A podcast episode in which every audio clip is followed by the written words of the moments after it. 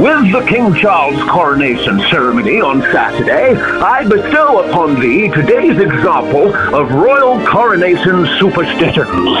During the coronation ceremony, the monarch is anointed with holy oil on the head, the chest, and the hands.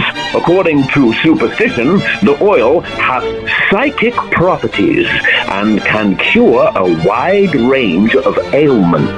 Yes, all hail the royal anointing. yes.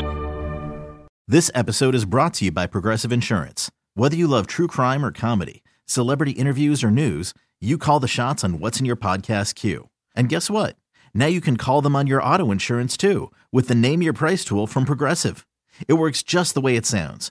You tell Progressive how much you want to pay for car insurance, and they'll show you coverage options that fit your budget. Get your quote today at progressive.com to join the over 28 million drivers who trust Progressive. Progressive Casualty Insurance Company and Affiliates.